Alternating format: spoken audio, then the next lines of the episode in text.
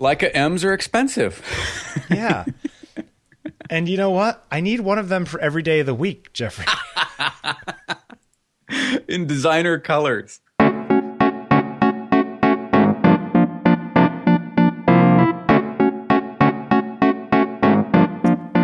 Man, it's Tuesday. What should we do, Bill? Uh, I don't know. Let's hang out. Eat some popcorn. Hey, it's episode 37 of On Taking Pictures, second one for 2013. I love on taking pictures. That's such a good show. the second big show. My name is Jeffrey Saddoris from Faded and Blurred, and with me, way over in the New York, in the in the in the potential next market for Google Fiber. I was just going to say that. fancy photographer Bill Wadman. You guys are getting Google Fiber. That's awesome. That if if it's true, that will be super crazy awesome. But Yeah. again, they're probably going to put it in like six buildings in Chelsea, right by the Google Plex lady over here. But yeah, whatever. Still, I'll just have to move to Chelsea. sorry, Heather. Yeah. I'm moving because they're putting in fiber. Oh yeah, Yeah, she'd move with me. That's why I love her. Th- There you go. There you go.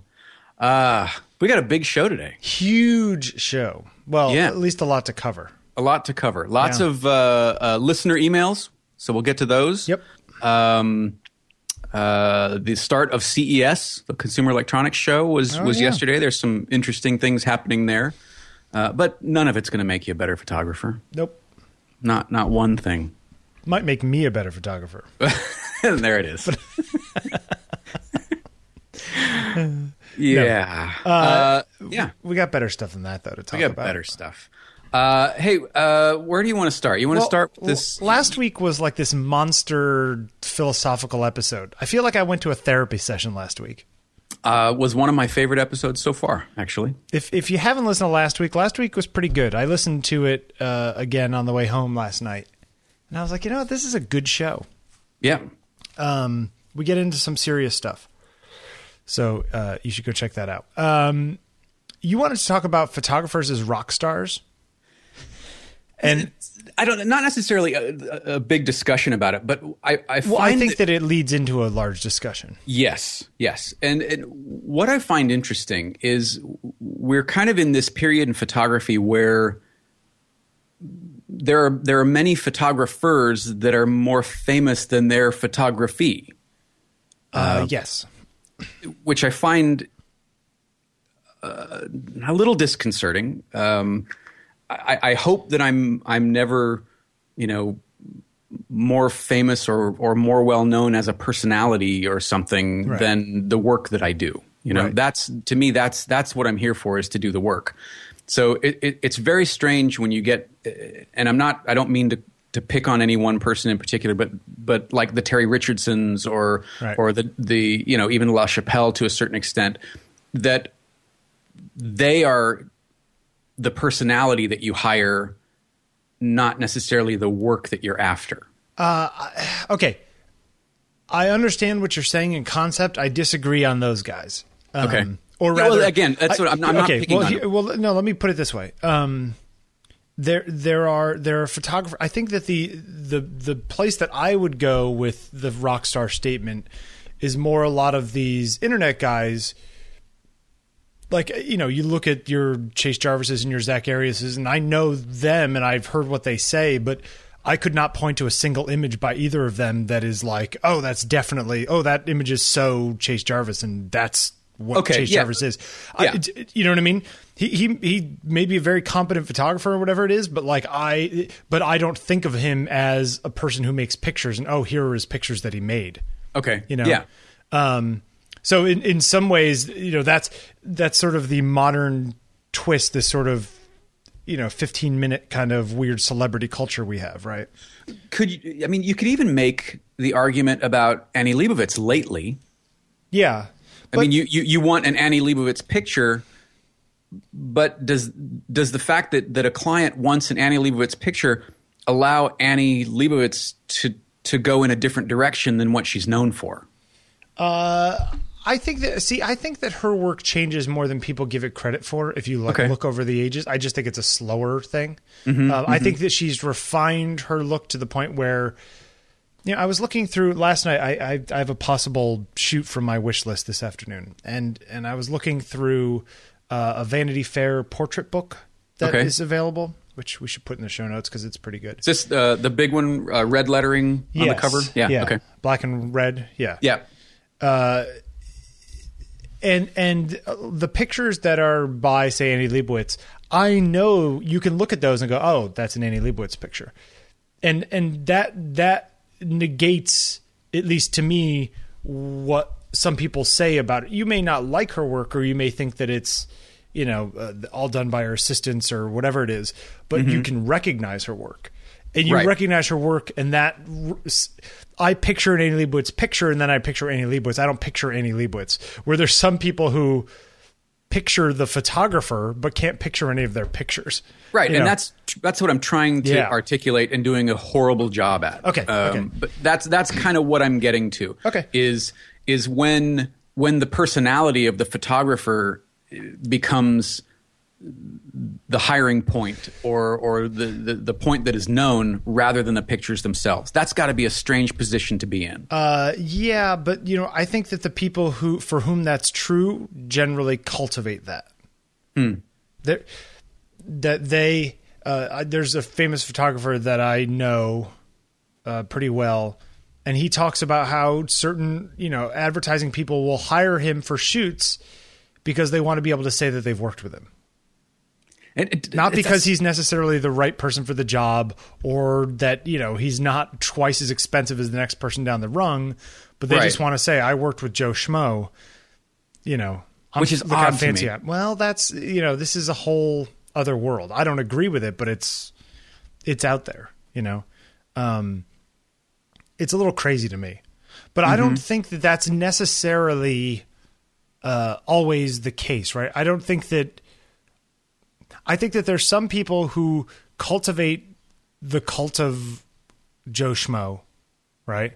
right. Who are doing it because they think that that's what you need to do nowadays in order to get ahead, or that's what people expect, or you know, to get a name for yourself, you have to have attitude. You know, it's all that kind Right, of right. BS.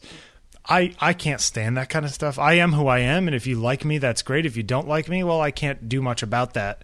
But I'm not going to. I'm not going to. I'm not a jerk, and I'm not going to be a jerk in order to get, f- you know, faux respect, in some in some kind of crazy way. Mm-hmm. Yeah, Um, it's just sort of Hollywood respect. Exactly. Uh, Yeah. I you know I I watched. Uh, you know, this is probably a good time to talk about that Peter Yang video because um, my friend Gary Yost, friend of the show Gary Yost, sent in uh, this video of photographer Peter Yang, who is this amazing uh, portrait photographer. If you haven't seen his work, look him up. Uh, but you probably have because he shoots for everybody big. He's very famous. Um, but like he's this young Asian guy, you know. I mean, he's you know in his thirties, and he is uh, painfully sweet in this video, talking about his images and talking about his process. And he said that people have told him that they hire him because he doesn't intimidate the subjects. See, and and that that's kind of a beacon of hope for me in this Yeah. industry.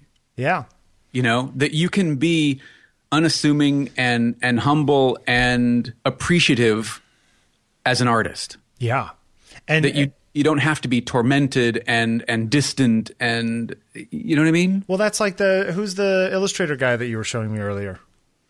Uh oh uh uh oh, oh now I'm blanking. Uh uh John Uh, you uh, sent me the Cantina. Yeah, I think it's John John Con- Cantina. Contino. Yeah. Uh, yeah. I mean, he's this 30 year old guy. He's, he's happy. He smiles in the interviews and, Yep. and he, he loves what he's doing and hopes that someday, uh, somebody will see his stuff and like it. Yeah, sure, And I mean, that is incredibly inspiring to see someone. Yes, there are struggles of day to day living, but no more so than people who work on a factory floor somewhere or or sell microwaves for a living or something, you know, whatever it is. Sure. Everybody's got their own sort of cross to bear. But artists seem to have usurped misery. Artists seem to have have tried to corner the market on on being distant and depressed to validate their work. yeah, yeah. And and I, I love seeing people who are doing great work and and for them that simply is not so. Yeah, true. And you know what the, the the artist depression artist thing. Look, I I have issues with depression myself. You go through these things from time to time. Sure, but it has nothing to do with the fact that that you take pictures or I paint. Exactly. Yeah, has that, zero to do with it. Yeah, right. That that if if I'm depressed, that's that's and you know that's influencing my work in some way. It's generally in a bad way, and I generally mm-hmm. don't like it. And mm-hmm. it is not what I would expect somebody to say if they met up with me for a shoot. They'd say, "Oh, that you know, depressed artist guy, Bill Wadman. like, yeah, I, I hide how it you well. want to be known, right? Yeah, I, I hide it. Um, sure.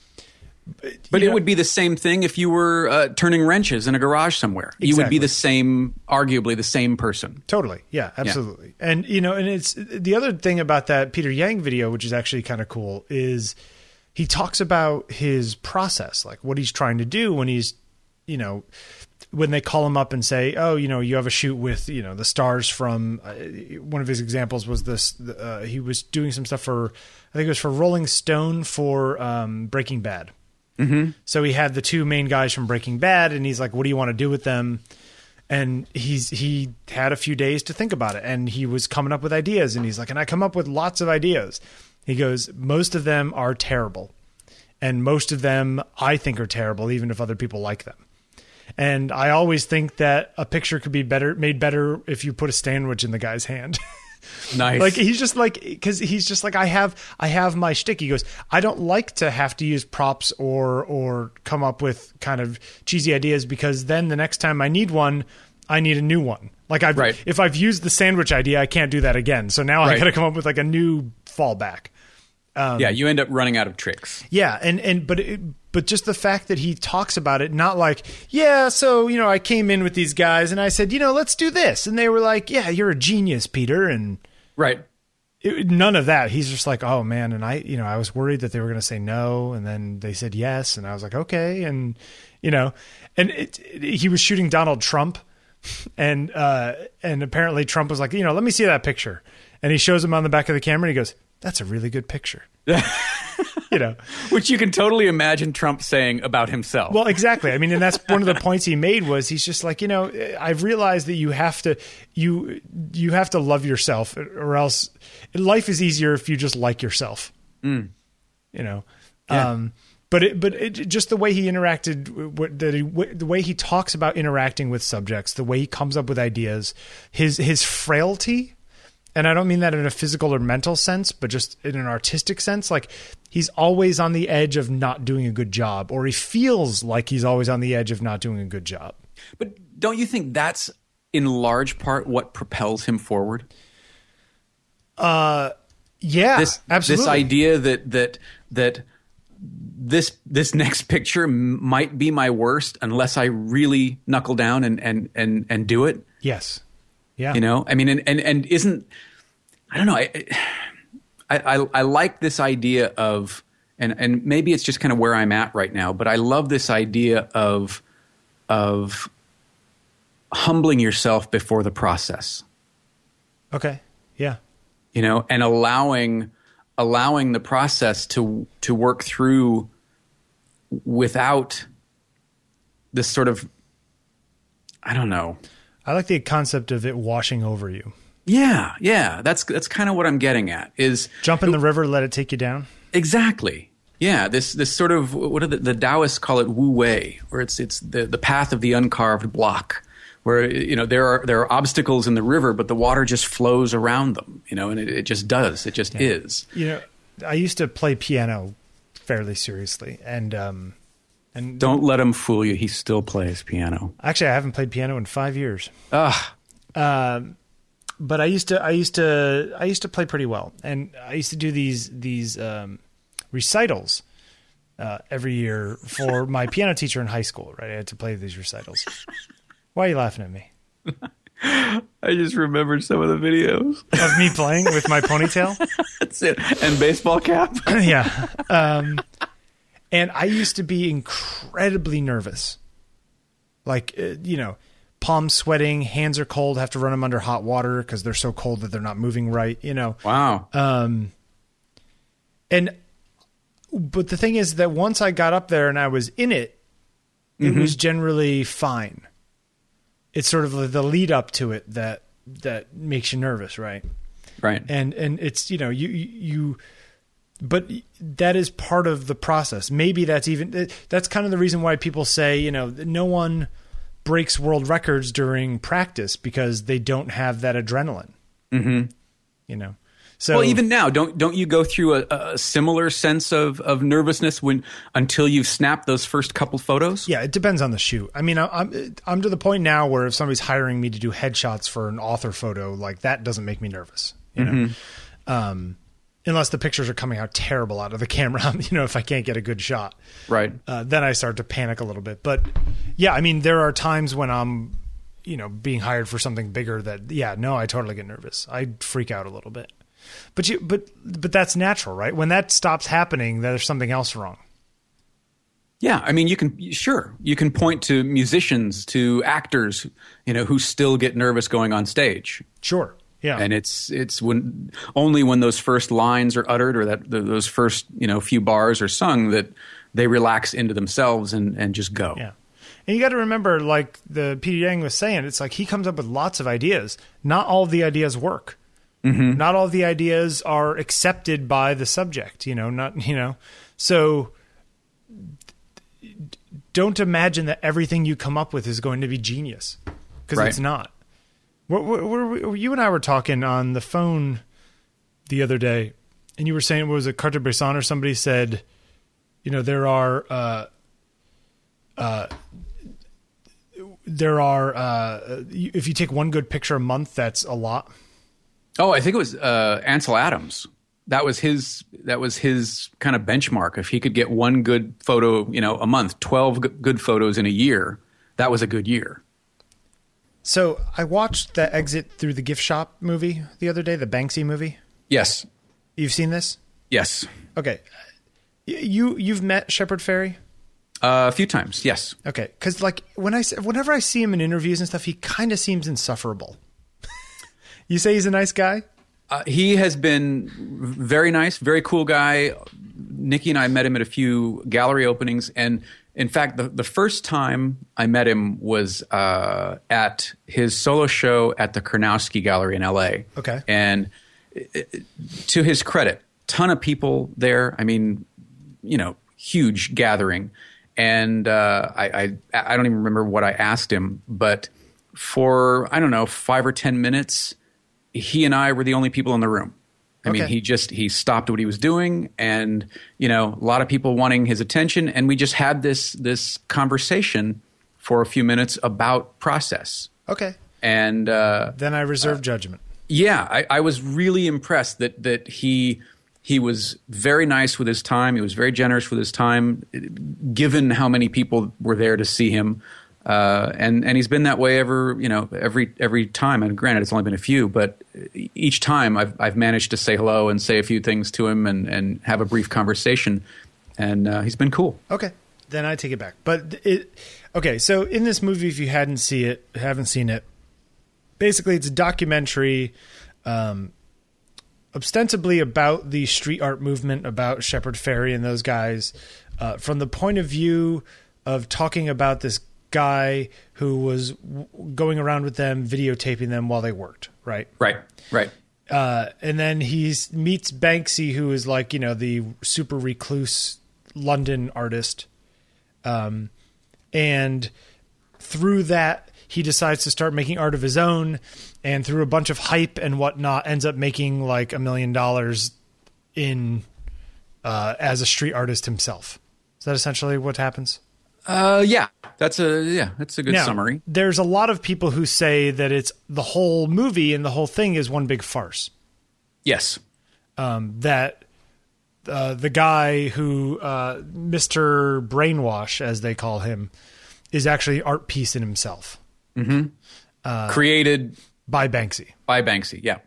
Do you do you buy into that?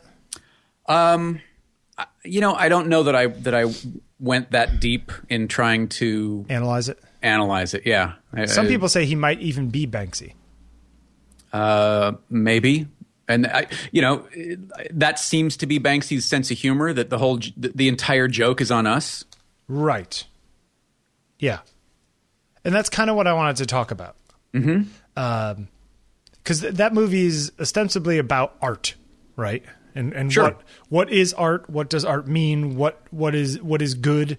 Um, and he, according to the according to the movie, um, he got a bunch of hype, and then there were tens of thousands of people waiting to see his show, and then he sold a bunch of stuff at the show and made all his money back, whatever it is, as this completely somewhat unknown artist who was making largely mediocre work.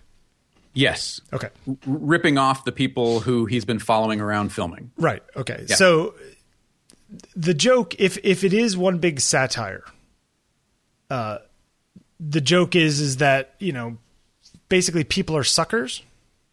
Is is that what the joke is? Sure, they'll, they'll buy whatever. anything. Yeah, they'll buy whatever art people tell them is art worth buying. Okay, right. Okay. So that's a messed up concept on on in the first place. But the flip side of that is then what is good art and who gets to decide? Because if it's just a popularity contest, then what does that say, right? Mm-hmm. You know, th- th- th- yes, there there are people on the web who have liked some stuff I've done thousands of times. You know who gets a lot more likes than I do? Some guy's picture of his cat. right? So on that on that measure of popularity, the cat picture, lolcats, is better Right. art than mine Right. you know uh and and it kind of gets you into these questions of like what what how do you know what is good if if so many people are looking at this stuff basically uh just analyzing it from the point of view of oh i've heard that this is good or or oh yeah this is amazing even though they're not really making up their minds themselves. How many people are saying that about my work you know? Right. it, it just it makes me question the whole idea of what art is and what is good art and and and and you know kind of it's it's the more um pragmatic side of what we talked about last week which was you know do you care if people see your work mm-hmm. and do you care if people like your work and should you care and should you care if it exists past what you're doing and uh, you know your life but it kind of goes on to the further thing of you know if people say that you are good how do you actually know that you're good Right. because there's so much crap out there that people say is good Well, how do you? Okay. Do you? Do you want people? Let's let's go a step further. Do you want people to, let's say, purchase your work because somebody told them it was a good purchase, or because it affects them emotionally because they had some sort of reaction to the work and want a piece of it in their home? uh, I would the the latter, right? But if I became well known enough that I could make a whole lot of money for people buying my stuff because they think that it's good, even the, because they've been told that it's good, even though they don't necessarily think that it is or can't decide. Um, I mean, look, I'm not going to say no. People want to throw me money because they're stupid. That's fine, but you know, like Right, right, right. But but that's not what I'm going for. But I think there are some people who it's all about the hype. Well, I, I mean, I you know, using this this film as an example, I think there's a lot of that surrounding Shepard Fairey, surrounding Absolutely. you know, Yeah, yeah, Obey Giant. exactly. Um, I've got, uh, I think I've got seven of his pieces now, and I started buying his stuff in 2006, I think 2005, 2006, not because there was a lot of hype surrounding it, but because that's when he was coming out with pieces that I really liked. Okay. Uh, I was at Universal still, and my friend Jeff Holmes introduced me to his work. I'd never heard of him before, and you know, Jeff was was coming at it from a space of of design elements. Of this was this was art that sort of fused graphic design and street art and graffiti into this this sort of cohesive whole. And uh, when I first saw his work, I was like, "Wow, this stuff's really cool." I had no idea of of this this idea of of obey as a as an experiment in phenomenology or or iconography. I had no idea. I just I just saw the work and it resonated with me. Okay, but do you think that that is art school pretense after the fact? Do you really think that that was his intent? Yes, or do you Uh, think I he was just messing around? No, I, I do. I, th- Okay. I, I think I, I take him at his word and believe that was his intent. simply because I've seen and and in the brief conversations that I've had uh, talked about how much time and effort he puts back into his business. Yeah. You know, that he still goes around the world, you know, bombing and and uh, putting up stickers and and murals and you know th- there is a, a, definite passion in what he does. I mean, yeah.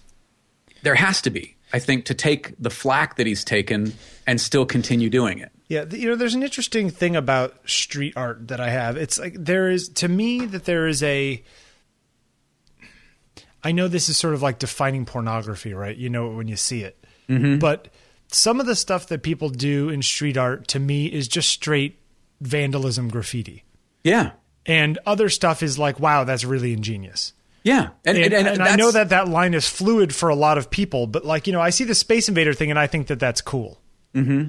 Um, I see what, a lot of the Banksy stuff that I think is really cool. But then there's a lot of stuff where people are essentially just tagging stuff, and I'm like, okay, well, that's just stupid. Yeah. you know? Or you're just some idiot with a stencil and a spray can. Yeah, exactly. And and you think you deserve, you know, this this amazing amount of respect for what you're doing, and it's. I don't know how you define which is which, other than how it affects you. Right. And I think you can say the same about photography. You know, there are people that that are going to look at Eggleston or even Ansel Adams. I think Ansel Adams was a great technician, but I'm not all that fond of his photographs. Right. Um, they just don't resonate with me. It's like, yeah, okay, they're they're good, I guess, right. but but what, you know. what about stuff that? I guess the stuff that I'm talking about is more on that, more on the on the um, edge of uh, where where people in the know will look at it and go, "That's really not very good," but then everyone around them goes, "No, that's really amazing," mm-hmm. and it's sort of like this cult of personality thing that goes on. Mm-hmm. You know, uh, and I think that's somewhat true. I mean, we talked about like on episode five or six or something, we talked about La Chapelle. Right. And I just don't like his pictures, right? You know, I just don't think that they're, I think that they are, uh, um, they're a little too LA for me. Let's, mm-hmm. let's put it that way. Um, hey, I, I appreciate the effort and the planning and the shooting and the process that he goes through but the end result i agree with you the end result is just not for me it just yeah and, and to me it feels like a it's it's it's it's sizzle over substance to me. Okay. Um, and not that every picture needs to be completely substantial, but th- there's a certain amount of I. I guess I just don't like hype. Mm-hmm. I don't like artificial inflation uh, of of of of the seriousness of something or the the quality of something, you know. And it gets to the point where you watch the that exit through the gift shop and you think, you know what? If all these people went in and bought a million dollars worth of his stuff and said that his stuff is good, then for all objective purposes, his stuff is good. Because if art is only measured by the community around you and what their opinion of it is, right? No. No, I mean, no, I don't think so. If well, the then, world then, says then, that it's good, well, if, who gets to decide then? Then who's the you arbiter? get to decide. You get to decide as the artist or as a viewer. Uh, well, I, I think you should be able to walk as both. I mean, look, th- or, or, okay, okay. Or if everyone else in your community says that something is really good, you know, they say, "Oh, Radiohead is amazing," and you don't like Radiohead. Doesn't that make you question, like, wow, is my taste bad, or am I not hearing it right, or am I not seeing this the way it's supposed to be seen? I, I hope not, because I'm not a real big fan of Radiohead. Okay. I, I, I, never I never got on that bus. Um, but I mean, I see what you're saying. It, it's I, I guess it, it, it really depends on the point of view of the creator. Who are you creating for? What's the end product? I mean, if look, if you're a commercial portrait photographer, then then you're going to compare yourself to other portrait photographers, and there's a measure of what is good because that's what sells, or that's what gets hired, or you know that's what allows you to continue. If you're a fine art photographer, I think that line becomes a little more blurry. You know, yeah, I, I, think I, if, think that even for your first case, it's necessary not necessarily true. I mean, then you get into the questions of like what's in fashion right now. You know, sure. Um, you know, people don't like to hire me because I make my things look like paintings, and they want them to look like Polaroids. You know, right, right. Um, I mean, there's there was a lot of that for a few years. where people people liked the stuff that was really flat, and I never understood it. And I was like, wait a minute, my stuff isn't flat, so can I get some work? And they're like, yeah, we're kind of into this flat look right now. Right. That's Which- what it felt like the world was like. but but that doesn't make that doesn't make the work any less good. Uh, well, uh, I guess not. But if you if if I mean, it's a bigger question, I guess, of of of does does popular aesthetic if you're not listening to other people and you're only trusting yourself, then how do you know you're not delusional? you don't. Right. That's the part that scares me. Yeah, you don't. Is is being the guy who thinks his stuff is amazing, who is making like utter crap. You know. Well, look, we- I mean, we were talking bef- before the show on the phone. Uh, I was saying how, you know, I've been spending a lot of time looking at other people's work lately, not just the photographers that we talk about on the show, but, you know, uh, the photographer who's got a, you know, T2i and a kit lens in, you know, the Ukraine who's just doing this amazing work. You know, who may or may not be aware of anybody that we talk about on the show Right. um, but is taking better pictures than I will ever take. You know, True.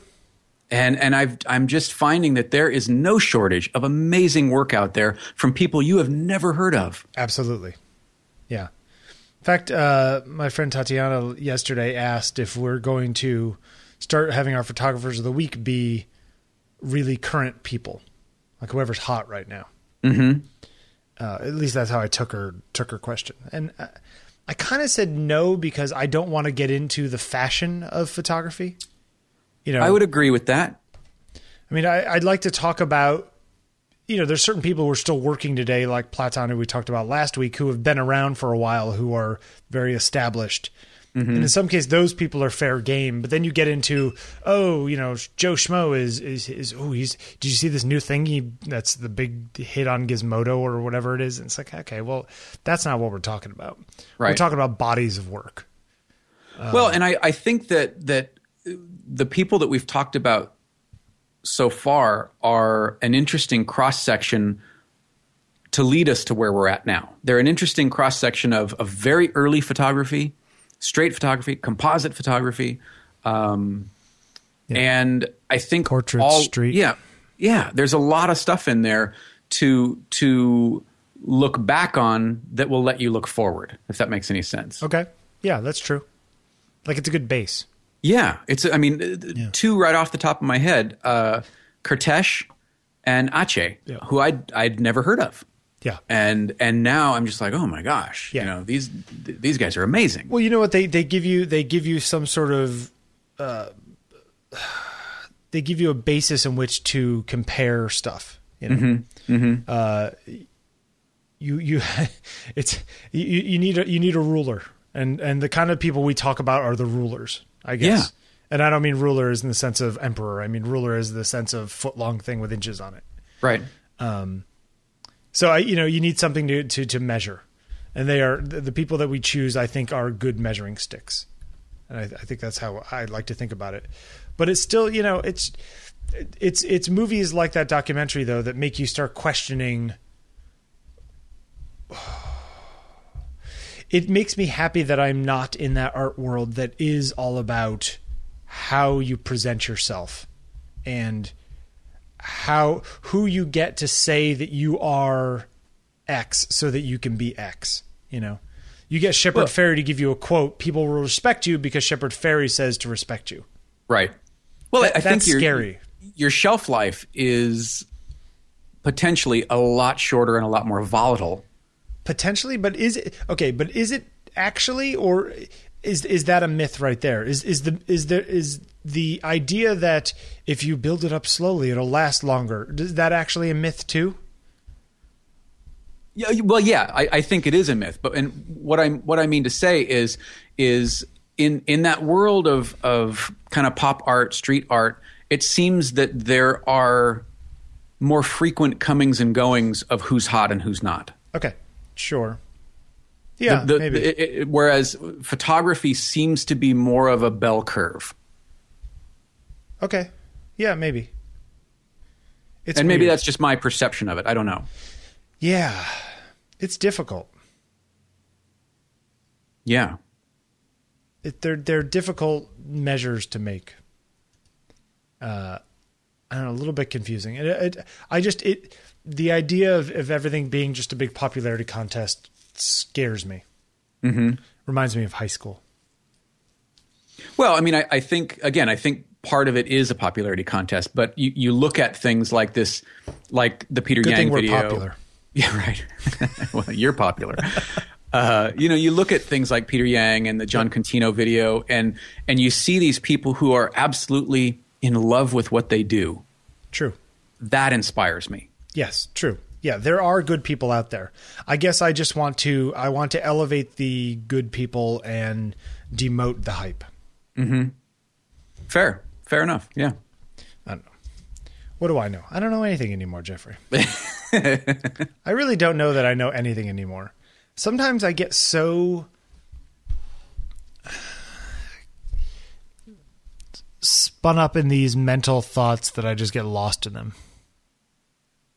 Well, I think I think a lot of people do. You know, um, but uh, look, I, I have tried to in in this year. Um, last year was really tough. Last year was a, was one of, if not the most difficult years of my adult life, uh, um, barring the death of my mother. Okay. Um, even even with this wonderful show we've started. even with this wonderful show we started. Yeah, Be, because I, I, in in some ways, it, it made it more difficult because I was seeing and talking every week about this amazing work that other people were doing, Yeah. not me. You know, I was Wow. seeing and talking about. It's probably because you don't own a camera. there it is. Yeah. Uh, well, no, I do. I do. I just don't have. Yeah. Ugh, don't even get me started. Phone anyway. doesn't count. Go ahead. Okay, then then then that's correct. I don't own a camera. You know, it it it it, it exacerbated what I was already feeling. You know, it it it reminded me each and every week that I wasn't doing anything. Right. But 36 weeks later, you know, from when we started the show, you know, I, I feel like I'm I'm not changing a ton and you don't have to. You know, it's like a kaleidoscope. You you change your your view slightly, you change your perspective slightly, and the whole thing falls away to something new. And and I, I really feel that that this year I've made some conscious choices to uh, embrace certain areas of my life and certain behaviors and abandon others. And I I'm noticing a difference in how I'm proceeding. changes you know people always talk about you know it's a good concept it's a good topic change mm-hmm. um, some people say that people never change uh, I, I would have agreed with that and i do in some ways agree with that uh, up until when i talked about uh, last week i talked about how i started that daily project back in 2004 Right. And it was that one day that I decided to start doing stuff. And ever since then, I've been doing stuff. Right. And if it weren't for that change in my own life, I would say that it's people don't change. So that if people, there are people out there who are procrastinators, you know what? They're always going to be a procrastinator. Okay, Sure. This person makes excuses. Well, they're always just going to make excuses. Um, yeah, I, I don't. I, incremental change doesn't stick. It's, yeah. it's got to be the cathartic. You know, I'm Yeah. going to go forward, or I'm going to make a right turn. Um, and it starts with with little things, but it has to build. yeah. So it's, it's interesting. Yeah. So I, I if if if the changes that you've made are of that ilk, then more power to you. Look, they're, they're dramatic enough where Nikki has noticed. Not, it's not just in my head. Well, They're, they're dramatic enough where other friends have gone. You know, already. What's going on with you this year? so you saw a plastic surgeon or something? I've got to follow up in a week. Uh, Sorry, had to do it. dick. Uh, good yeah. stuff. You know, I mean, it, it, and this idea of deciding to put work into the stream for consumption, for critique, for review, that's a big step. Yeah. Yeah. You know? Scary for you Uh, yes, yes. because you Be- think that people may laugh at you. because for a lot of years I have placed my own, or I, I have, I, I have, I have evaluated or, or ascertained my own self worth based on the work that I've done, not who I am, but what I've done, Okay. Where I work, what title I have, whatever that kind of thing is, right? Which is all nonsense, but that's that's how I decided how valuable as a person I was. You know, and I've tried to stray, stray away from that, but I don't know that when when your job or when you're wired to be creative or try and create things because that's such an objective endeavor, Yeah. it has to be at least partially what defines you. What people think of your work, because that work is personal and an extension of you, that has to factor into how you see yourself. Yeah.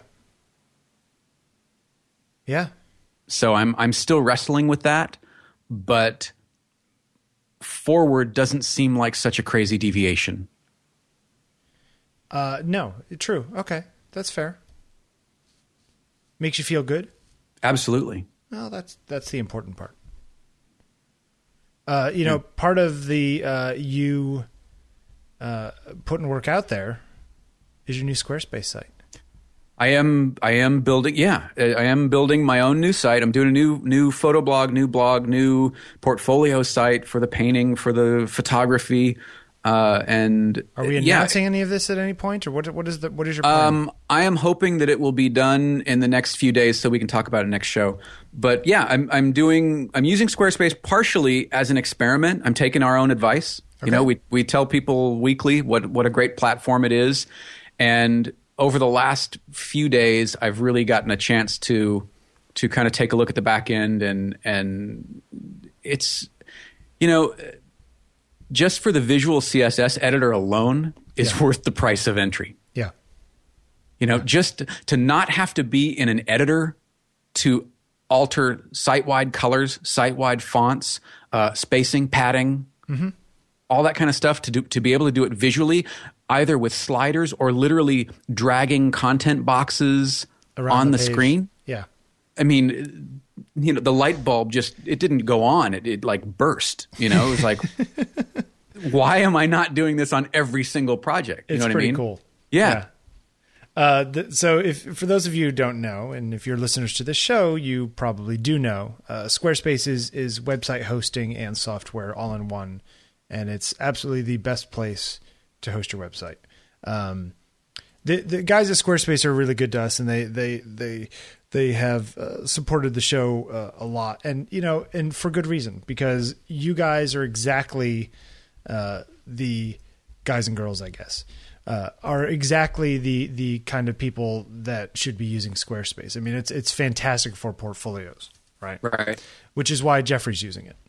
yeah. I mean, I, I wanted to take, look, I can build my own website. I, I can use one of the other platforms that are out there. I can code it by hand if I want to, but why? Right. If, if, if, if all of the tools are there in an intuitive, responsive package, why am I going to bang my head against a wall writing code all night? Yeah, yeah. And then there's some security thing that comes up, and you got to fix that. Yeah. Yeah, or this plugin isn't compatible with this Yeah. version and blah. I mean, it's just, These guys are dealing with all of that. yeah.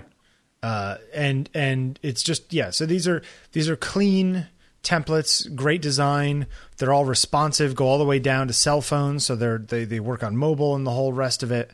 Um, it's it, they're just totally the way to go. You can import your old content from an old blog from WordPress or Tumblr.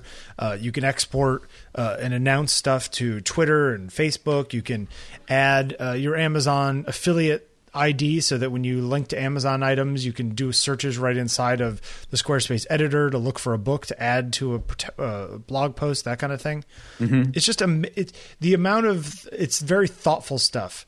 And uh, now they've got this new iPad app that we mentioned last week called Portfolio that keeps all all the content on your website. It keeps it in sync with this app on your iPhone and iPad, which is offline. So you could take your iPad with you, and it stays in sync with all the all the work that you have up on your up on your site. Right. It's amazing. Yeah. So if you're if you're sitting in a, a, potential client's office or you're you're you know meeting at a restaurant or a cafe or something, and and for whatever reason there's no Wi-Fi, your work is still with you. Yeah. Your entire portfolio is still with you. Yeah, and looks really good doing it too. Yeah. Yeah. Uh, and, and full res and the whole thing. It's just it's it's amazing. Their their tools are really really great. Uh, and you can go try them out for free for two weeks. So you just go to squarespace.com uh, slash OTP and you can try out uh, their their whole system for two weeks. No credit card needed. No nothing. Uh, you just give them a name and an email address, and and and and you go. Right. Uh, it's pretty great too. Uh, and you get 24/7 support even on your trial. So if you try it out and if you, you know, have questions, you call them up and they'll they'll give you answers, you know.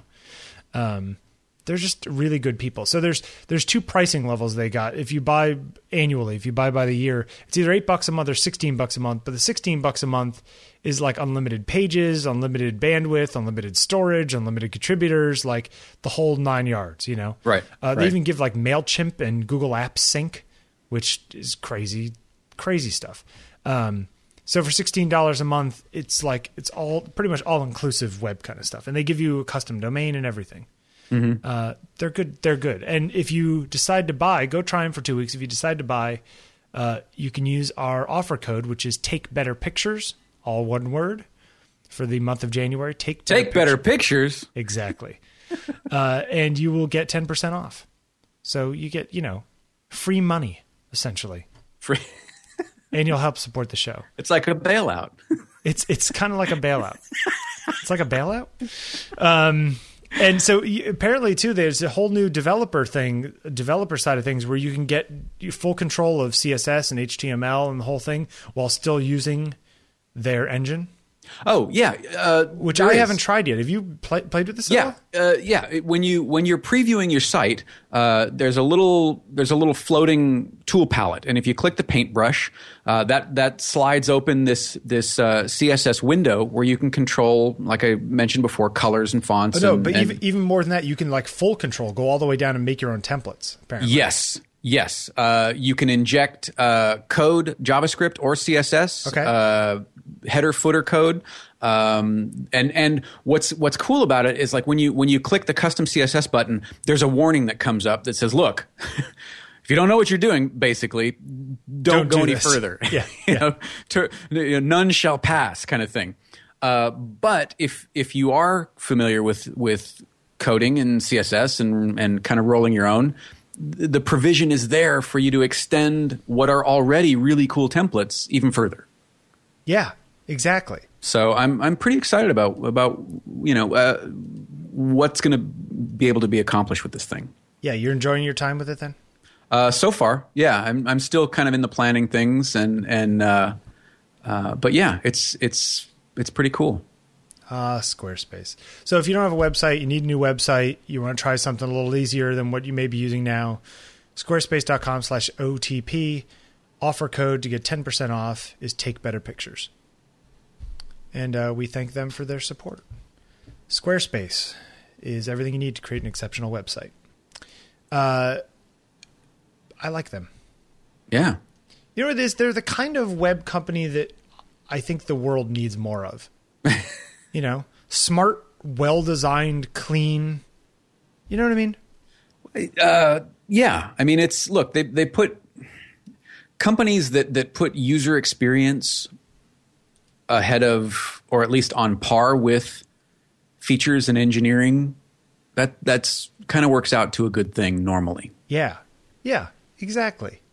I don't know. I just I just like that. Yeah. All right, so we got lots of news too today. Uh, sure. I like this Fotobar thing. You like this Fotobar thing? All right, Yeah, tell, tell why me, not? Tell me about what you- what what do you think? Okay, so go go ahead. You want to describe it? What is it? Apparently, there's retail stores where you can bring your stuff in and get it printed.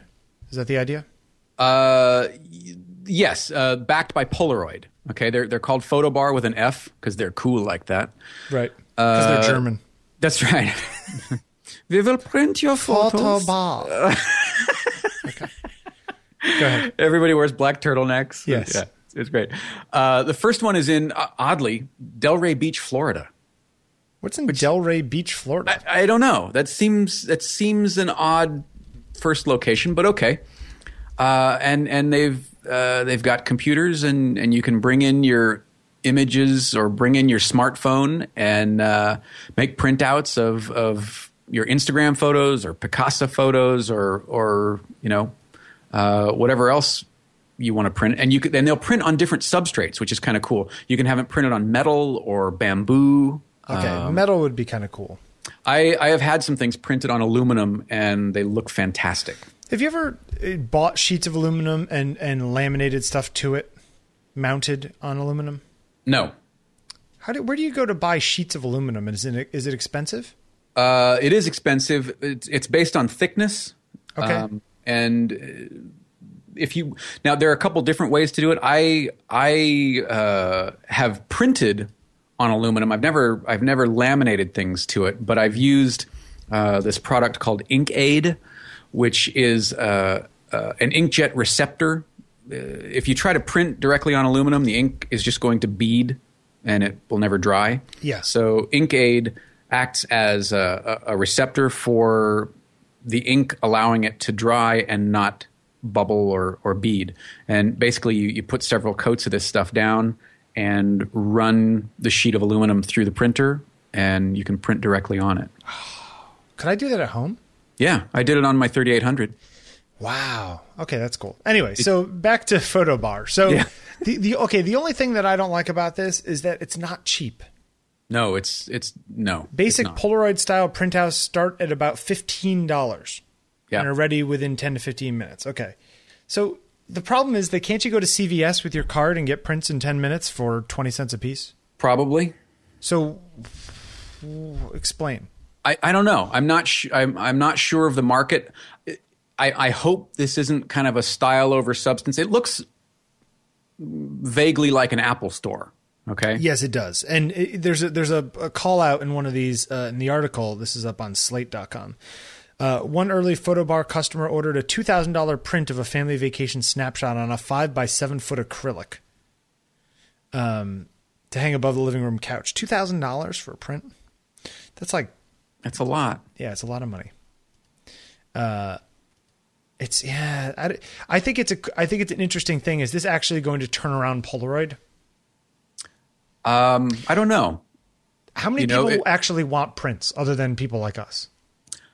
hopefully more you know I, and I, if it does turn around polaroid if they can adjust their business model to kind of stay in the game and and reinvent themselves somehow good on them Yeah. you know i think that's fantastic uh, at that price point though they're knocking out an enormous section of the market Yes. Yeah. My mom will never go there.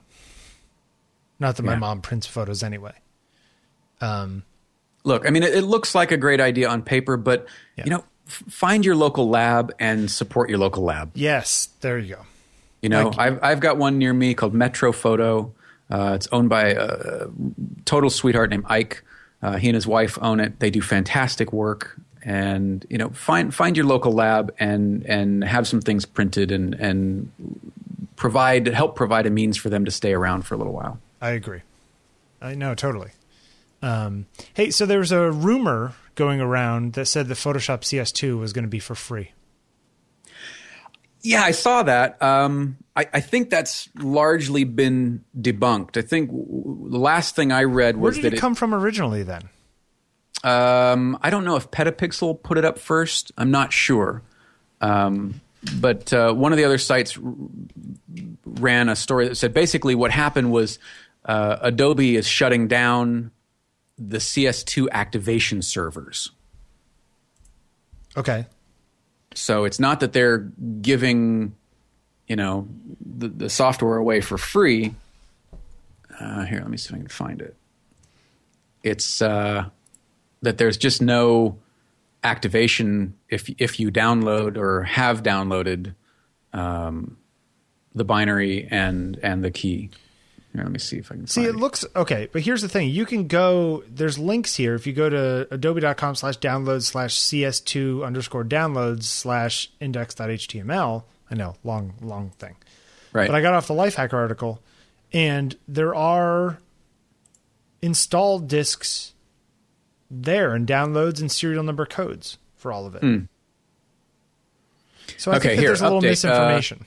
Yeah, Adobe is saying that it was never their intention to give away CS2. It was simply a fix for users who needed to reinstall their software using an activation server that's no longer active.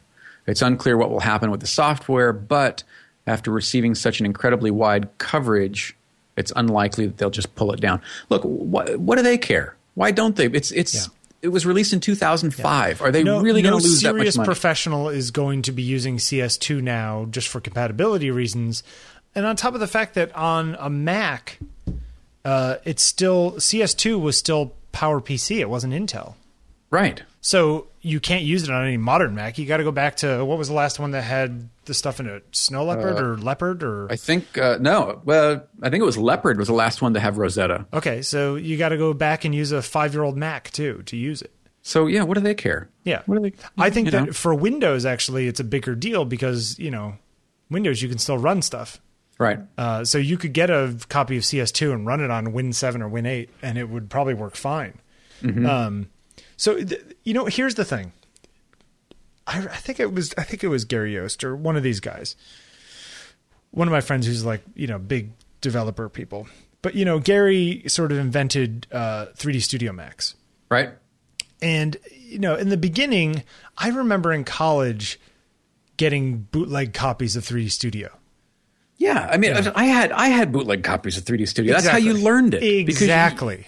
You, and, you, and, you couldn't afford to spend eight nine thousand dollars, which is what it was at the time. and people made the comments, same things about Windows. They were just like, if Windows hadn't been pirated all to get up, it wouldn't be this monstrous thing that it is today. sure. Um, that getting things like Photoshop in the hands of students is a smart thing to do. Now, yes, they have student copies, but even the student copy of CS6 is still like 700 7 $800, something like that. For the for the whole suite. yeah. You know, uh, I think if Photoshop is like a couple hundred bucks. Yeah. Um, One ninety nine. To me though, Photoshop should be 199 period. They they would probably make more money in the long run if Photoshop cost two hundred dollars rather than six hundred dollars because all of the people who are stealing it would buy it for two hundred dollars. Well, a lot more than a lot more of them. Yeah, you know. Um, you understand what I'm trying to say? Yeah. Uh, so Well, and- I, I and think it's look- I think it would be a, it would be a smart thing to say. You know what? For a version of this software that is you know the perennial image creation software, the five version old version, we're going to give it away for people to use. I think that would be a really smart thing to do because then people would go, "Oh, this is really amazing. Oh, I now I know how to use Photoshop. Oh, there's all these new features in the new version if I pay to get it." Right. You know, it's it's just smart. Well, look, it, the, I, I'm kind of against the whole idea of of this militant level of copy protection because I, I I think the amount of money that these companies put into it uh, could be better served by putting into uh, fixing bugs, extending features, uh, increasing usability, redesigning user interfaces. Um, you know, The people whatever who are going to steal it are going to find a way to steal it. they're gonna, f- yeah, and and the thing is, the people that are cracking these software packages are smarter than the people who are making the the, the yeah, they, well, they're smart. They've got an unlimited amount of time. They've got an unlimited amount of resources. Yep. Yeah, So- I, I think it was within three or four hours, or actually, I think it might have even been before Adobe's Creative Suite six came out. There were cracks. Yeah, yeah. There were zero day copies all over the place. Right. So if the people are cracking it within hours of it coming out, how how useful is it? Right. Now you could say, well, you know that that might be fine for somebody who really knows what they're doing with computers, but your mom is never going to do that. Well, you know what? My mom's not going to be stealing Photoshop anyway. So Right. you're you're sort of it's a Yeah, false. it's you know it's it's it's the same mentality as as the FBI warnings on Yeah. a DVD. yeah. Well, I'm watching the DVD, so I don't need to see the FBI warning. And if I'm watching a ripped copy, they've ripped that portion out. Yeah. Yeah, true. So who are you doing this for? Yeah. Yeah. I was when I first saw the the post yesterday, and a couple of friends of mine sent it to me. I was like, you know what? That's a really smart idea. You know, give away the old version. Uh, and then all this crazy updates came out, and I was like, oh, okay. Well, it's not. It's true, but not true. It's kind of true. Right. I don't know. It just it just seems like it would be a smart idea. Yeah, I mean, at this point, with the publicity that they're getting about this, and with with the juice that this story has, why not? What are they going to lose? Yep. Yeah. Uh, so you let's update on Jeffrey's search for a camera, week twenty seven. A month twenty seven. Uh, so yeah. Fuji, the CES came out right, Yeah. uh, or is happening, and Fuji has announced update for that X one hundred. Which is a sexy little camera. which is the little rangefindery thing, non-replaceable lens, just a uh, Right. uh, one single prime lens on the front, which is like a 35 millimeter equivalent. right. um, it's a 23 millimeter f 2.0. It's got optical viewfinder. It's got uh, uh, EVF, and you can switch between them. Mm-hmm. And it's the the X100 was pretty hot. The X100S faster processor, new sensor, which is the same as in the X1 Pro and all those other high end cameras, right? Uh, actually, it's one beyond that. Okay. It's it's the version two of that sensor that that also includes uh, phase detection for autofocus. Okay, so, right. So now it's got this crazy feature where in the EVF, it's basically got sort of a split, a digital split prism kind of thing for focusing, yeah, cool, huh? which actually looks pretty darn cool. Yeah, Um, I'll I'll admit that if I was going to get a second camera, that is the camera I would get. It- it- I'm. You know, it's odd that they would put that particular feature on a fixed lens camera. Yeah. Well, you know, can I tell you one thing though? Yeah, sure. So apparently, there's a new. You, there are multiple uh, uh, uh, aspect ratios available on that camera. Right. So you could tell it to shoot at four by five or three by two or whatever it is.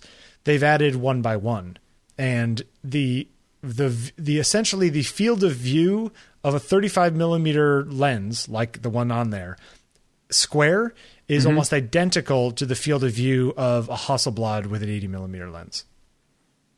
Oh, see, So basically, you could get this shoot square, and you'd get the results very similar results to as if you were shooting with a Hasselblad 500 with a standard lens.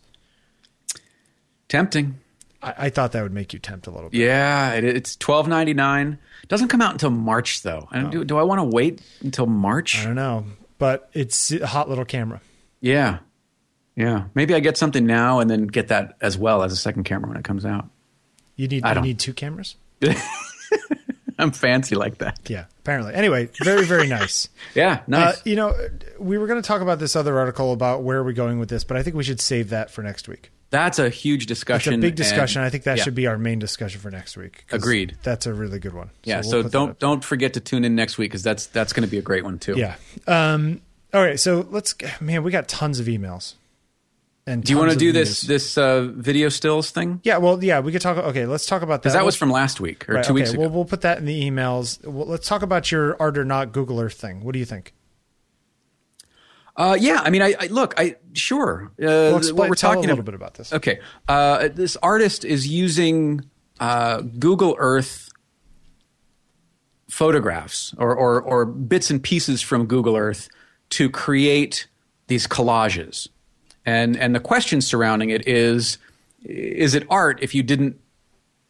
I guess if you didn't take the photograph is is one aspect of it, um, but but just is it art in general. And look, I, I, I don't know that that I can say definitively. Well, I do know. I can't say definitively if, if it's art or not. Do I think it's cool? Absolutely. You know, would I hang one of these in my house? No, because I probably can't afford them. But they're neat. Yeah. You know, Uh, I think that they're good. yeah, I like them. I think they're really cool. Uh, I also think that they are. I think okay. Th- there was a thing a little while ago where people were um, were were taking pictures. It, w- it was a guy who was taking portraits of people from Google Earth. So he'd find people somewhere in the Google Earth where the car drove by them, or Google Maps rather, Street View right. and would st- like basically copy one of the pictures that the truck took that had a person in it and say that's a portrait and it's my work. Mm-hmm. That I thought was a bunch of BS. Yeah, that's I yeah, agreed. That was stupid. I, I think that what what this uh, uh, her name is Jenny Odell. Um, what she's doing is uh, changing it, fundamentally changing.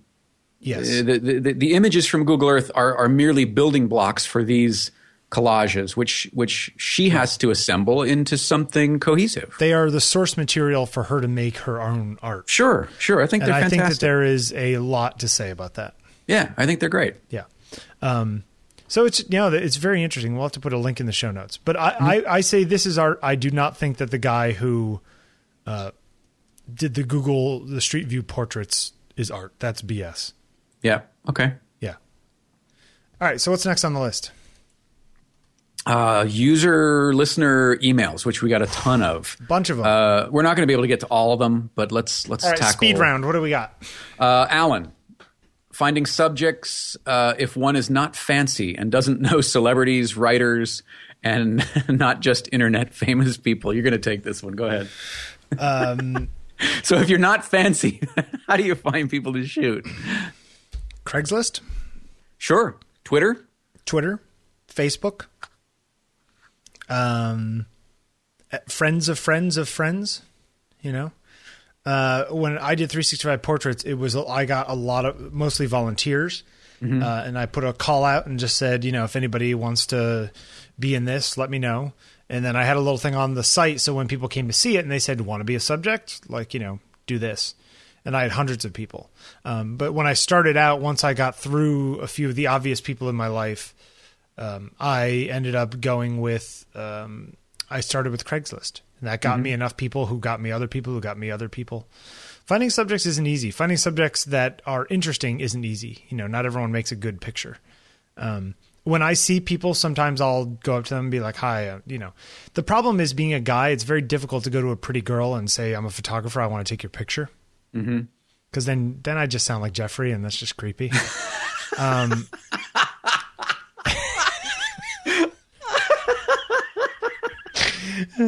no, uh, it- is. You know, it's it's easier if you can show them some of your work. Say, look, this is the kind of stuff I do. I'd love to take your picture sometime. Here's my card. Let me know if you're interested to like send me an email because then it's on them. Right. You know, if they feel comfortable, they'll do it. If they don't, Yeah, I then- don't, I don't think that sounds crazy. I mean, especially if you frame it that way. Look, hey, go take a look at my work. If you like what you see, uh, you get, shoot me an email. Yeah, and there's certain people like just have a have a vibe to them that's open that you feel like you can approach, and then there's other people you can't. I generally don't approach random people on the street, but if I meet somebody and I know somebody else knows them, like I'll you know you go to some shop or whatever, just be like, hey, do you know that girl who works across the street at the place? And they go, oh yeah, you know. Sometimes you can get it in that way. Mm-hmm. Um, and you know what? When it comes to other people, sometimes just writing them works. You know, um, I Saying, hey, I'd, I'd love to take your photograph. yeah, I I write uh, random people all the time. You know, people who I'm uh, fans of and that stuff. In fact, I'm shooting somebody today that it kind of happened that way. So, um, You want me to tweet Ann Curry for you? yeah, yeah, I know you guys are BFFs. I'm working on that actually. I'm working on the the Ann Curry angle too.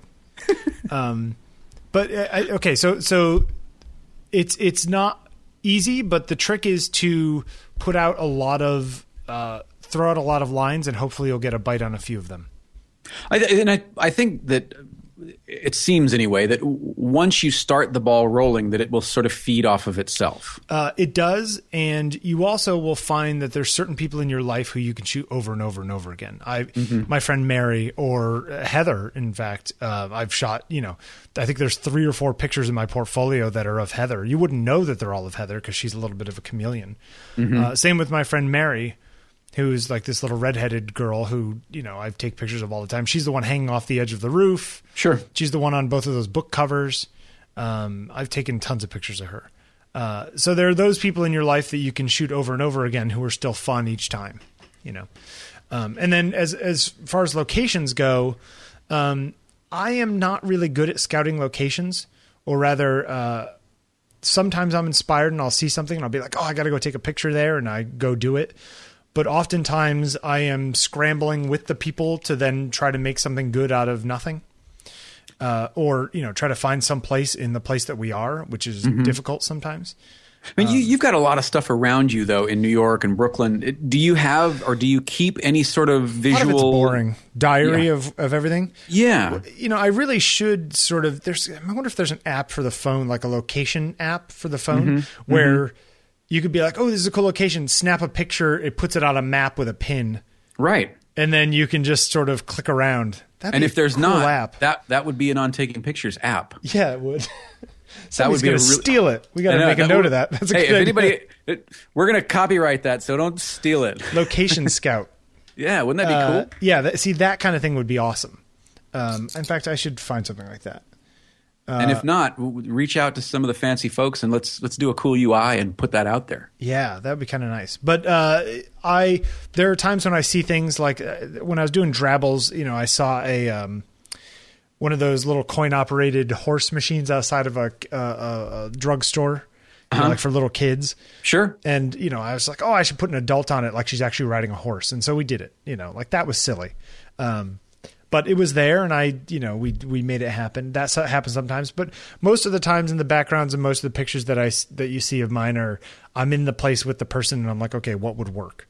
Um, I really one of my uh, new, new resolutions is to be more deliberate about backgrounds and locations. Okay. So anyway, that's that's something of an answer for Alan. I don't know if that's a good answer, but Um, Marianne, vi- video stills as photographs. yeah. So there's this argument that once we have 4K video cameras, that we don't need stills anymore because we could just take a frame of video. Rubbish. What do you think? Rubbish. Why? Uh, be, because it, it's it that that becomes sort of the ultimate expression of of spray and pray. You're you're just filming Yes. everything and then extracting. You know, some there's there's no there's no there's no intent. It, doesn't become deliberate. You're just shooting everything and then pulling something. You're culling or curating something out of it. That's Yeah. ridiculous. Yeah, I th- I wholeheartedly agree.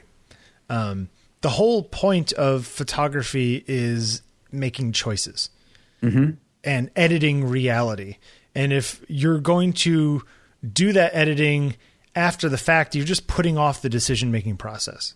You know, and, and the argument on this article is that there are micro expressions that you may or may not see or can't capture in time uh, for photographs. And I mean, there's there's the there's something to be said for it for specific uses. Um, but I don't think that it ends up looking. It ends up being a little bit of a cheat. You're right. Is the it's the ultimate spray and pray.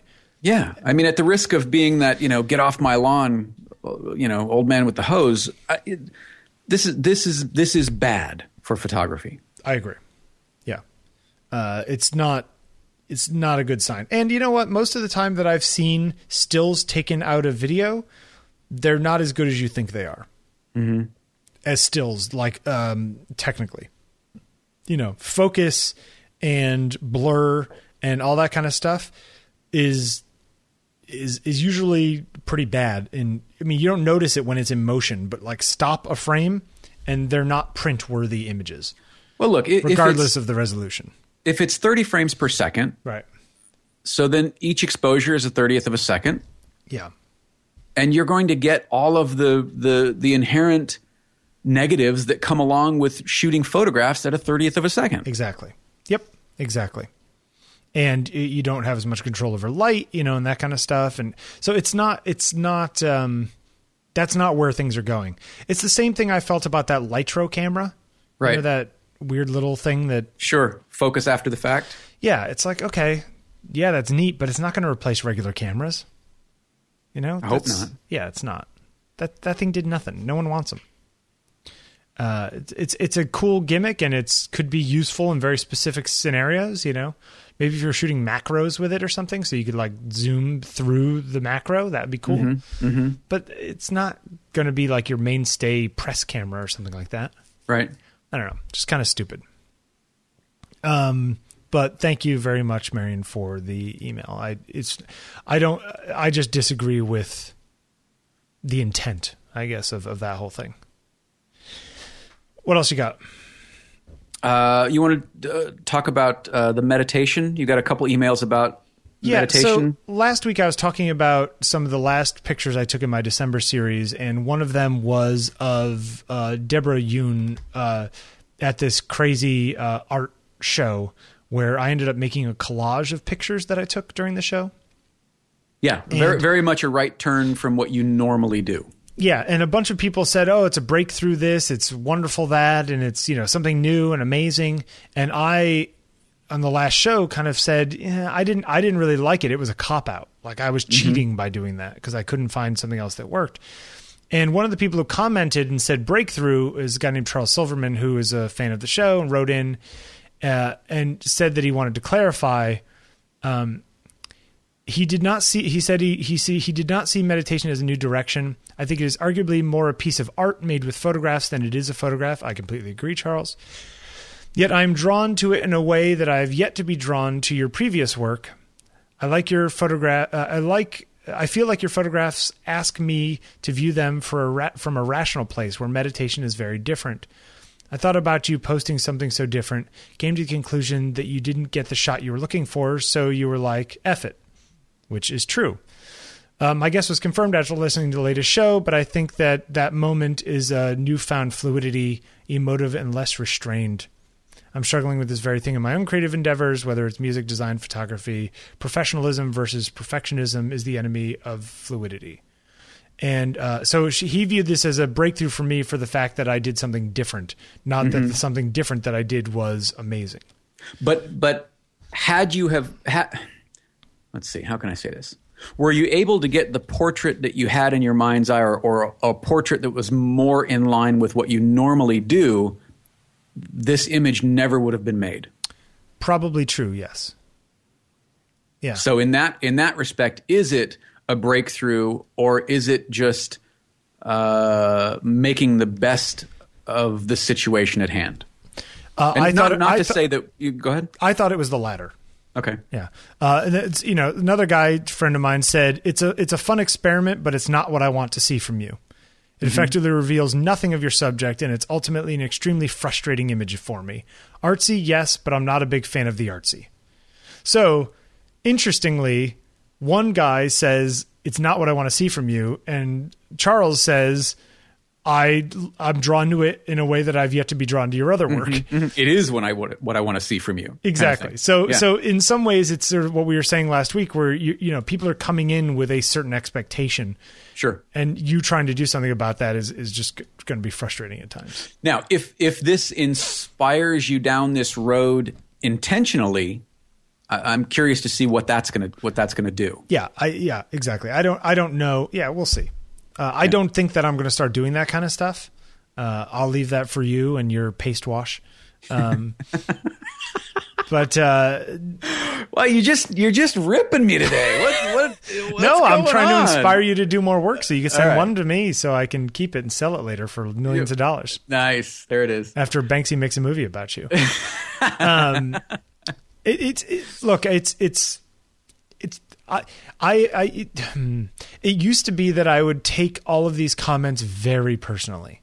Mm-hmm. Like like if someone said, "Oh, I like it better than your other work," I would take Charles' comment as offense from the point of view of, "Oh, he doesn't like my other work." Then Right. where right. the other Not- guy, not, I- hey, this is great new direction. Exactly. I mean, he's saying, "Oh yeah, it's really interesting, better than your old work." I would say, "Oh, you don't like my old work." Where the other guy's saying, "I love your old work. Don't go down this stupid road." I'd be like, "What? You don't like these new things I'm trying?" Yeah, yeah, Like, yeah. I used to be very sensitive, and I would lose it on both sides. um, I have recently, you know, last week, um, come to this conclusion. Uh, earlier this morning. yeah, the, the, you know what? Whatever. People people like your work. People don't like your work. There's nothing I can do about it. Right. Just do the work. just keep making it and some people are going to love it and some people are going to hate it and suck it up Yeah. um you got a crazy email Uh, I got a great email. Yeah, this I got an email from a, a guy named Mike Wilson, uh, who I have asked if it's okay to share this on the show, and he, he said yes. Uh, he himself is is kind of making a a, a turn and, and going down a different path. He uh, about a, about a month back, he says, uh, I had a woman approach me about doing some modeling for me. We met at a coffee shop and talked about different ideas. This is where I learned of her terrible past. She grew up in a Middle Eastern country where honor killings of women, while not common, uh, is certainly not unheard of. Uh, when she was getting a divorce from her ex husband, he had her uh, family lure her back to her home country where they took away her passport, and soon after, her brother informed her that he had overheard the rest of the family planning on committing an honor killing on her. Uh, she was able to escape back to America with her young son. Fast forward, uh, she found me online, wanted to do a photo show as a means of therapy. The shoot had a very profound effect on me. Uh, it's all I've been thinking about since we made it, and I've decided that I would like to do more of this work, which I see as very meaningful, and have decided that I want to do a series of survivor photos showing what ifs of the people uh, who survived very traumatic experiences. The problem is, I keep coming back to the question is this exploitative?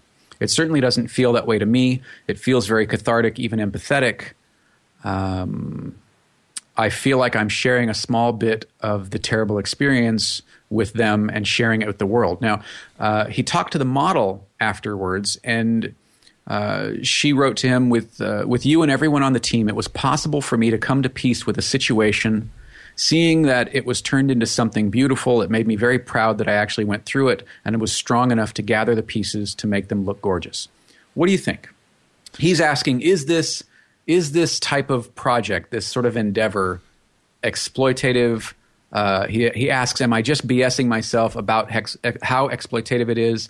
Is something objectively exploitative or is it subjective? I think the fact that she came to him uh, uh absolves him of any sort of exploitation. Mm-hmm. Uh, but is it exploitative if he now uses this as a springboard to seek out other stories, other similar stories no, but I think that if I think that if he, um, I think that if he w- was like, you know, what's going to really get me some press is if I right. find some girl who's going to get stoned and I take pictures of her. Like that right. to me would be gross. I think his intent is is what, as you said, absolves him of any sort of exploitation. I think. I think it, from what from what it sounds like, Mike, if I'm being correct, is this has had such a profound effect on him that he wants to change the course of his work and and celebrate these stories. Right. I, th- I think it's his intent and her involvement mm-hmm. Mm-hmm. absolve him of it. Um, I don't think that that is necessarily. Yeah, I, I that is. Uh, yeah, that.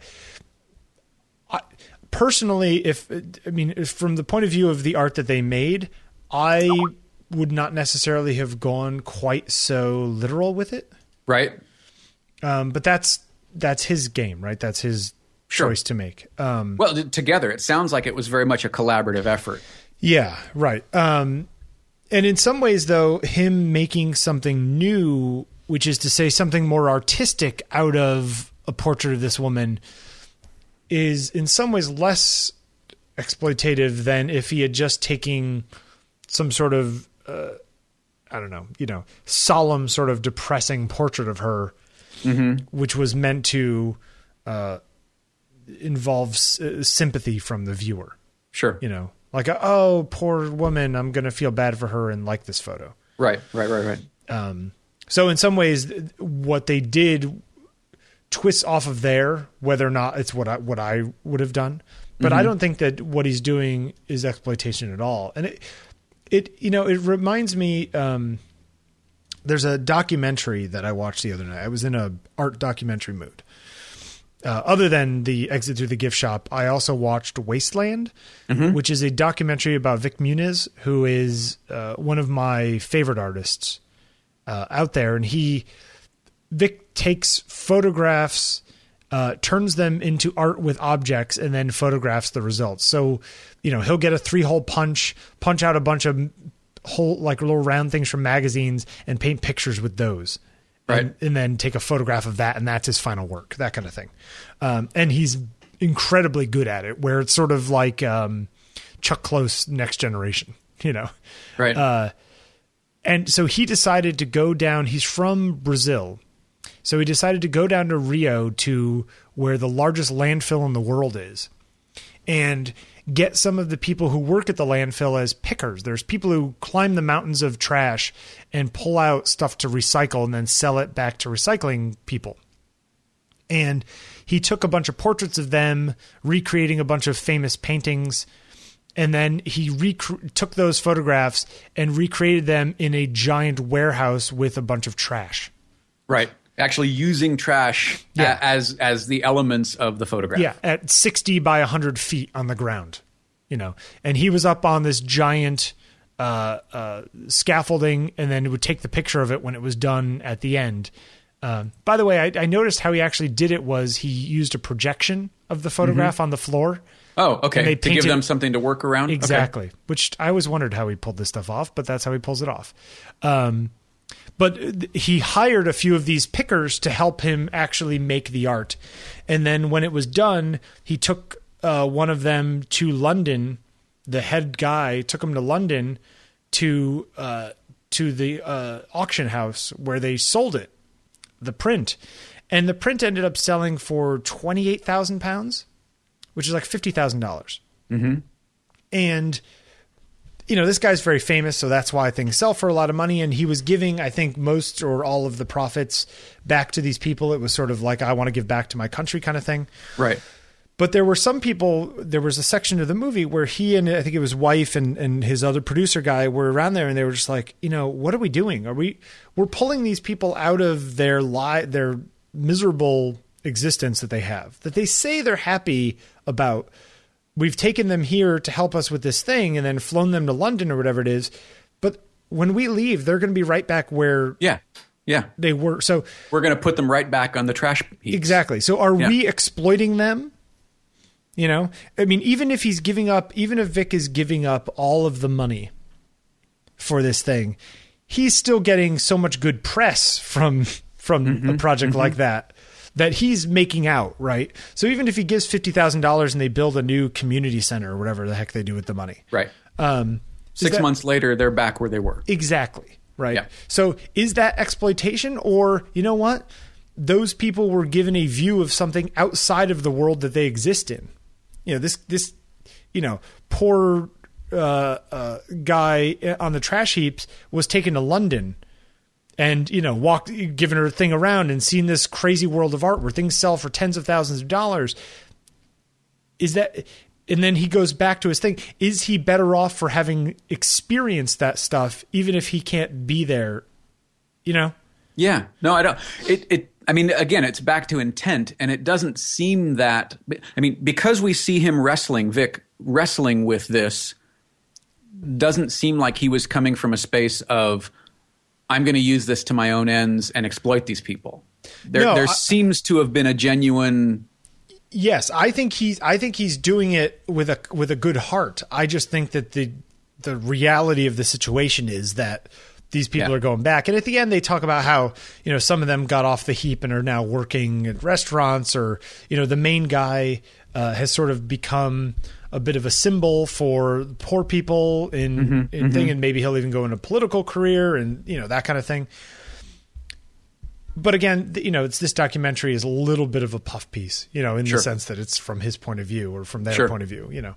Um, but it, it's a good documentary to watch. It's fascinating the way he makes art. It, you know, it, it brings into question, you know, uh, if he's not the person on the ground actually putting the dirt and the trash on the picture that he's projecting, is he really the artist anymore? You know, that kind of thing. Sure, yeah, Um, get you back to your your Gregory Crewdson art, art exactly. argument. Yeah, it's by the way that's on Netflix as well, uh, so you can watch it over there. Um, but you know, it, so it, back to the Mike Wilson exploitation thing. I think that in some ways, him going there to create this thing feels more exploitative than what Mike is talking about. Mm-hmm. Now, all of this is somewhat of a moot point because you know what? What I think is exploitation isn't necessarily what somebody else thinks is exploitation. Sure. And somebody could say, even if it is exploitation, then what's wrong with that? You know what I mean? That like, if the person says you can take my picture, and then I go sell it for hundred thousand dollars, they said I could take their picture. So, nah, nah, nah, nah, nah. You know. So there's Wow. So point well made. well, you don't you understand what No, I'm saying, I right? know, I I mean, know. there's certain like sort of you know a dog eat dog. Like I'm I'm a businessman. I'm supposed to make money, Right. You know, like that. There's that argument. Which you know what I I throw my hands up. I I personally morally don't feel that way. Well, I mean, and, and that's that's happened uh, throughout the history of photography, right? Yeah. I mean, it happened with Walker Evans. It happened before Walker Evans. I mean, it, it happened in the early days of photography, taking pictures of of uh, blind people and beggars in the street. Yep. And uh, you know, now the the level of financial gain probably wasn't as great as it is now, but the the rules and the intent was still the same. Yeah. Yeah, I mean, it's like a, there's a friend of a friend who is doing a got a grant and is buying signs of homeless people and photographing them or something. Um, and it's an interesting. Wait, wait, back up. Uh, You mean like the like a will work for food? You're buying those Yeah, signs. he's basically saying how much for your sign, and the people say five dollars or twenty dollars, and he gives them that, and he collects the signs, and he's going to photograph the signs. okay. Um, to me, that's that's a step over the line to me, because if they were, you know, signs of, uh, uh, you know, parking this way, you know, or whatever, people wouldn't care. People care because it's homeless people and people who are downtrodden. So you're getting press or you're getting visibility because people are sympathetic to downtrodden people and you're choosing to do that. Are you actually really helping them at all? No you're you're you're feeding off of that parasitically. I don't know that's the way i feel Yeah, I mean, it's. I, I'd have to see the end product. yeah you know, right but see but th- th- th- i would i would never go and you're right maybe the end product comes out feeling much better than it feels right now but Mm-hmm. the initial thing to me feels like i would never do that Yeah. Okay. But what I would never do doesn't really matter. You know, Right. it's what it's it's how you feel about it. So, Mike, if you feel like it's not exploitive, then go with it. You know, Yep. um, you know, do more. Anyway, that's that's enough about that. I think. You think? Yeah. Are we okay on time to keep going? Yeah, we should uh, start wra- wrapping up. Let's do one more. Let's do let's Do- do, do- Emmett. One more, and then and then photographer of the week. Yep. Yeah. Okay. Uh, Emmett. Emmett Cowler. yeah. Who I think we scared on email yesterday. Emmett is a 17 year old photographer, student of photography, and uh, uh, is kind of wrestling already with, with the same questions that I think all of us are wrestling with. which are What do I do? How do I move forward? yeah. You know, what what advice do you have to to a student in the world of photography? Well, you're always going to be a student. True. I think he means like a paying student. Yeah. Um, I don't know, find a rich family member. I, I, I guess part of the problem is that uh, I. y- This is a better question for you to answer because I don't have an art school education. well, I nor do I. I mean, my my education was theatrical design, set Yeah. design, costume design, not not graphic design or fine art. I mean, the the fine art thing came just sort of as a byproduct. Hence, hence it. the Gandalf robes you wear all day long. That is is true. and the funny hat. Yeah, uh, you know that that whatever experimentation I've done on that front has been uh, my own. It wasn't it wasn't in an educational setting. Um, I know a lot of people who have done both sides. I know people who've gone to Brooks and studied photography. I know people who have, you know, gotten degrees in accounting and are now amazing photographers right. um, I, you know, I, I, I don't I don't think there is a road. I don't think there is a definite answer other than to always be shooting and always be evaluating and editing what you're shooting or what you're creating, whether it's photography or painting or writing or whatever. So you need to be a student of being a student. Is that what you're saying? Yeah, on some level, yeah, I think so. Yeah, yeah, uh, and and open yourself up for for feedback and criticism from from not necessarily from everyone at large at at first, but but the people that you trust, the people that you you feel are going to give you honest feedback. You know, Sure. A lot of internet feedback is is just sort of trolling. True. And, we've gotten into that the past few weeks. yeah. Uh, one thing I would like to say to Emmett is if you go to college for photography, go to college, you go to a formal school for art, don't consider what you're learning in class as your real education. Does that make sense? Sure. That that's all well and good, but the art that you make while you're there out of class or you know your projects and that kind of stuff um, be liberal with your projects you know don't take the the the the the guidelines too seriously try to make something different from what they're asking you to make um, And and if if they don't want you to go outside that framework, make sure you explore that on your own outside of exactly. that project. Um, but but I think that the reason why people who go have careers and then decide to go back to school enjoy school much so much more is because they realize that school is sitting on top of life but that life is all underneath it. You know what i'm saying? And sometimes when if you go straight from say high school to college you somehow forget that school isn't life.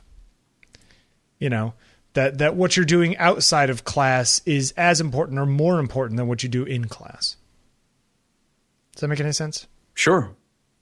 um so you know advice keep looking don't get frustrated by uh your other your fellow students being either fantastic or frustratingly stupid. Um uh yeah just keep making stuff the way you want to make it.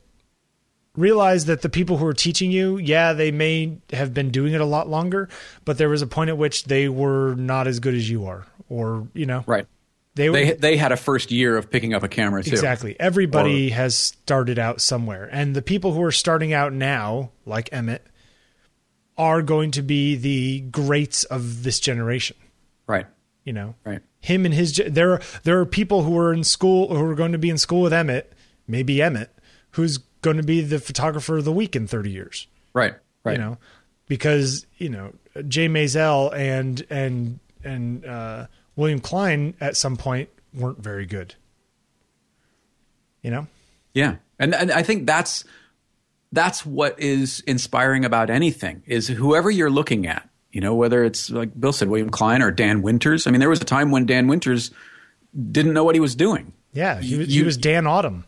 Yeah, you'd you'd never know that now because he makes what he does look effortless. Yep, true. But at at at one point, he was stressing about what the hell am I going to do with this light? yep, You know, or where am I going to put this camera? yep, um, and and I think don't get too caught up in that. I know? completely agree. Yeah. So there you go. I hope that helps Emmett. Yeah, thank you, Emmett. Photographer of the week is William Klein. you like William Klein. I am a new con. uh, You see, you, you you're hipping me to all these new people who aren't new, but who I am coming into new. And uh, this guy, yeah, he he's good. He was a painter originally. Yeah, painter. So he's he's you know he's coming at these things from from multiple sides, which I think is important. Um, one of the things, and we've talked about this several times on the show, that photographers do is they only look at photography. True. So, you know, when you can look at, you know, William Klein, he's he's an artist, he's a filmmaker. Uh, you know, was inspired by by lots of different areas: fashion, photojournalism. Um, you know, so you've got literal photography, you've got artistic photography. I I I love reading about people like this. Yeah. Yeah. And, you know, Klein, so the reason why we brought him up really is uh, he came back into my attention uh, because, uh, again, Gary Yost. Man, Gary's like getting the getting the props this week. Gary's got the juice. um, sent me a couple of videos uh, a few weeks ago. One of which is William Klein talking through some of his uh, uh, contact sheets and going frame by frame, going, you know, here I am taking a picture of this woman and it wasn't working. And then this guy walked through the frame and that almost was it. But then the next frame, like she turned to the left and there it is. That's the shot. right, right. Um, one of the things that I really liked where he, what he was saying, he he didn't say not every exposure was a photograph to him. Mm-hmm. That some were photographs and some were just things on this film. You know, Well, I, I, and I he would think say, "Oh, that is a photograph." Not to not to belabor the you know you know lament the loss of film or whatever, but the contact sheet is one of the things that I do miss. Is seeing seeing how you got to, to a photograph, seeing how how what came before it, what came after it, and and seeing your own editing process, uh, like Klein talks about. You know, this wasn't it, this wasn't it, this was it. Yep. I, Yeah. I miss seeing what came before and what came after. Well, you do. You don't get that in digital. Well, you do, but you don't see it. Hmm. When when we're looking at you know other people's work, you know, rarely Oh, do see. people But you print didn't see, out. Okay, but you didn't really. Most people don't show you contact sheets. It's rare that you see the contact sheets of a famous photographer. Mm-hmm. No. Yeah, I, I, mean, I, I mean now after the fact, a, a lot of people publish contact sheets. Yeah. Okay. Um, but even in my own work, you know, I, you don't see it. You you tend to focus on that one thing. I don't know. It's just weird. Yeah, yeah. It's uh, he uh, Klein is a very interesting guy because he was he was like a street photographer, uh, and he would go around. By the way, he he shoots with a Leica, and he loved he always hated motor wind. He liked having to crank the shutter Mm-hmm. again, which I always liked cocking the shutter as well. Uh, it's one of the things I miss about all these little fake digital rangefinders, and I understand, oh, they're digital, you don't need the shutter thing, and yeah, but there's something about the process of going click, shk, click, shk, mm-hmm. it's not mm-hmm. advancing the film and recocking the shutter is a satisfying sort of like, okay, I'm resetting for the next image that I'm going to make. Right. And I really feel like they should have just left the M9 with a shutter cock because the shutter still needs to cock. It's just that they have a motor doing it. I kind of wish that they had still left the thumb wheel in so you could cock the shutter. You know. Anyway, that's just me. I'm crazy. Um, but yeah, he he walks through these pictures and he and he talks about how you know certain things work and certain things don't, and it's fascinating. Um, he also talks about you know how somebody would get in his face or you know ask him what he's doing, and he would just he just played that game on the street. He liked that energy between him and Right. people who didn't know him. And there's a lot of that's. Uh, I was going to say that there's a lot of energy in his photographs. Yeah, and he's not afraid. There's a whole bunch of things in there where he's like, "Oh, I was shooting at an eighth of a second, and I was going for the blur." Mm-hmm. Or you know, I had a flash on, but I was also shooting at slow shutter speed, so you know the flash pops, but I also get all this blur back here. Right. He wasn't afraid to experiment. Not everything had to be sharp. which which uh, what the kids call now dragging the shutter. Exactly. uh, but I think that it's, I think that it makes for it makes for possibilities as art that aren't there, um, in other stuff. You know, he's he's very very good. Uh, very strange way of speaking too. And I love his composition. They do a great. Um, he has a great segment in the Genius of Photography about Klein. the BBC show. Yeah. Uh, he seems a little crazy. I think is I think in there he talks about how he like won his first camera like in a poker game or something. nice. Yeah. Uh, I like how he is not afraid to cut people off. Yes. True. There, there is an interesting compositional element where he he's not afraid to cut off heads, hands, sides of faces, and and at, at first glance you go, wait a minute, that's not right. Yep. Because that's what we've been taught that that's not right. That doesn't adhere to this rule or or or another. But it works. Yep. Totally works. Yeah. Uh, it, it, a lot of times it makes you feel like the the uh, it makes you feel like there's more outside the frame. You know. Like he chose this much, or this is what he got, but there's so much more going on outside that that the composition extends outside the frame. Yeah, yeah. So in in cutting them off, he's drawing you in. Yeah, yeah. And some of his fashion stuff is very artsy too. Yep. Surprisingly so for for the time you know um i really love that picture where the women's face the people's faces are all whited out so he took a picture on the streets i think in london and he went in and painted on the photograph painted white over all the people's faces so it looks like they almost have masks on you know that picture No, I haven't seen that. Oh, it's super freaky. You'd love it. Here. Um he's yeah, it's he's got a certain kind of thing. You're going to you're to say, "Oh, this is what I want to do." Oh, that's amazing. See. That is amazing. oh, that's Oh, that's cool. Yeah. and that's something that I have never done because I don't have any skills in the visual arts. So, Oh, that's fantastic. yeah, see, yeah, Yeah. yeah, Face in the crowd. It's called. Oh, that's that's fantastic. yeah. And Klein is he's he's I think he's a little insane, more than a little insane, when you hear him talk. Um, I think he's got a new book coming out. Right, we're going to try to There get is a couple copies. there is a new book coming out. Uh, it's called ABC, uh, and apparently designed and uh, layout was done by Klein himself. He selected the photos and did all the layout. So I'm very excited to see this. I also think that people like Klein and Meyerowitz and, you know, that ilk of sort of the Winogrand, mm-hmm. those guys who were like this, the 50s, 60s, 70s sort of street photographer, black and white largely. Right. Um, I think that they, there was a certain amount of right place, right time stuff that was going on there too. Well, yeah, I mean, there was look, there was definitely not a shortage of material. Right. I think those guys, those guys at the same time, th- doing the same thing right now would not only not get the same pictures. I don't know that they'd get the same recognition. I think that there's a certain zeitgeist of the street that was happening in those uh, years that isn't as respected as art now. Mm-hmm. Mm-hmm. Or maybe there's just too much of it because everyone's got a camera phone. I don't know. I mean, Too that, much that- noise. you know, that's a that's a big question, and I and I'd love to make that a focal point of a of a show is how the noise, how the signal noise has changed over the years. Yeah. Okay.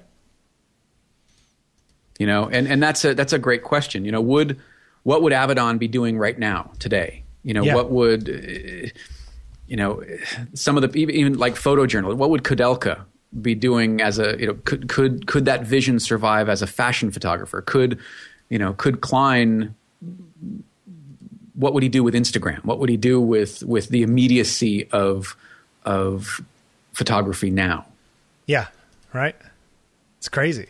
Yeah. Uh, but William Klein, uh, go check him out if you don't know him. Uh, we're going to put some links in the show notes, including links to these videos on YouTube, where you can watch him going through his uh, through his sheets, and also uh, some other. There's another video all about him, a little interview film, which is actually pretty good too. Uh, man, you got those videos. You got the Waste Land documentary. You got the Peter Yang video. You got the Exit Through the Gift Shop, which is also on on uh, uh, Netflix. Mm-hmm. Man, people got lots of stuff to watch this week. Yeah. There's homework this week. Homework. That's right. we will be. There will be a pop quiz next week. Uh, anything else before we wrap this up? Uh, no, just you know, thanks for continuing to listen. Uh, we're having such a good time doing this show. Uh, comments can go to podcast at ontakingpictures.com, Yes. uh, at Bill Wadman and at Jeffrey Saddoris on Twitter. Yep. And uh, what else? Voicemail 347 687 9411. 347 687 9411. Yep, you can leave us a message there. And uh, If you decide, oh, one, sorry, go ahead. go ahead. I was just going to say, if you decide to uh, to make a website or build a new site with Squarespace, remember, take better pictures is the offer code. Yep, for January. Uh, and if you go to ontakingpictures.com or ontakingpictures.com slash podcast, more specifically, uh, you can uh, you can get the show notes. That's where the show notes are. Over on the right hand side, there's also an Amazon affiliate link. So if you're planning on buying anything through Amazon, if you go here first, click that link, and then go buy what you want to buy, uh, you will help support the show. Yes. Uh, and you can also tip us monthly if you like to give a buck or two a month. Uh, we we take donations. Jeffrey, How, you know, how are we doing on that? Uh, the the well, I guess we lost out to Google and Apple on Kodak's patents, didn't we? Uh, yeah. Um, although Our Kickstarter project didn't work out. our um uh, our attorneys are in talks with Google and Apple and the consortium to see Yeah, if yeah, we could buy yeah. them from them. Um, we'd like to buy the patents relating to film and um, pr- uh, chemical processing because those are going to be worth a lot of money in the years ahead. That's right. That's right. Uh, yeah, we lost that, Yeah, but uh, but hey, you know what are you going to do? that's all right. Uh, so, man, that was a dense show too. Yeah. Thank you. Uh, hope hope you guys liked it. Yeah. Go take pictures. Take better pictures. That's right. wow. See ya. All right.